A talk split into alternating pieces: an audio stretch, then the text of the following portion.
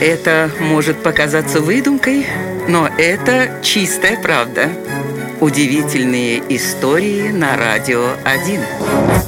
Если вам кажется, что ученые — это милые интеллигенты, то вы не знакомы с Эдвардом Копом и Чарльзом Маршем. Будучи палеонтологами, они развязали настоящую борьбу за кости доисторических рептилий, опускаясь до воровства, подлога, клеветы и откровенного варварства. А ведь в одно время эти американские джентльмены были даже друзьями. Но дружба дала трещину, когда Чарльз Марш указал Эдварду Копу на ошибку в строении скелета, о чем, конечно же, прознали газетчики.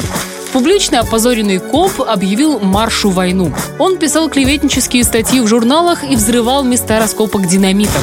Шпионил за конкурентом и крал его находки. Марш, в свою очередь, не отставал от соперника, отвечая ему тем же.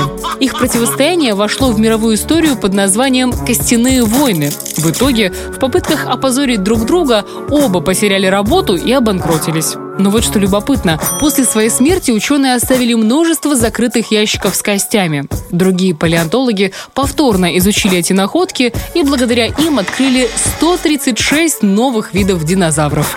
Вот такая вот удивительная история.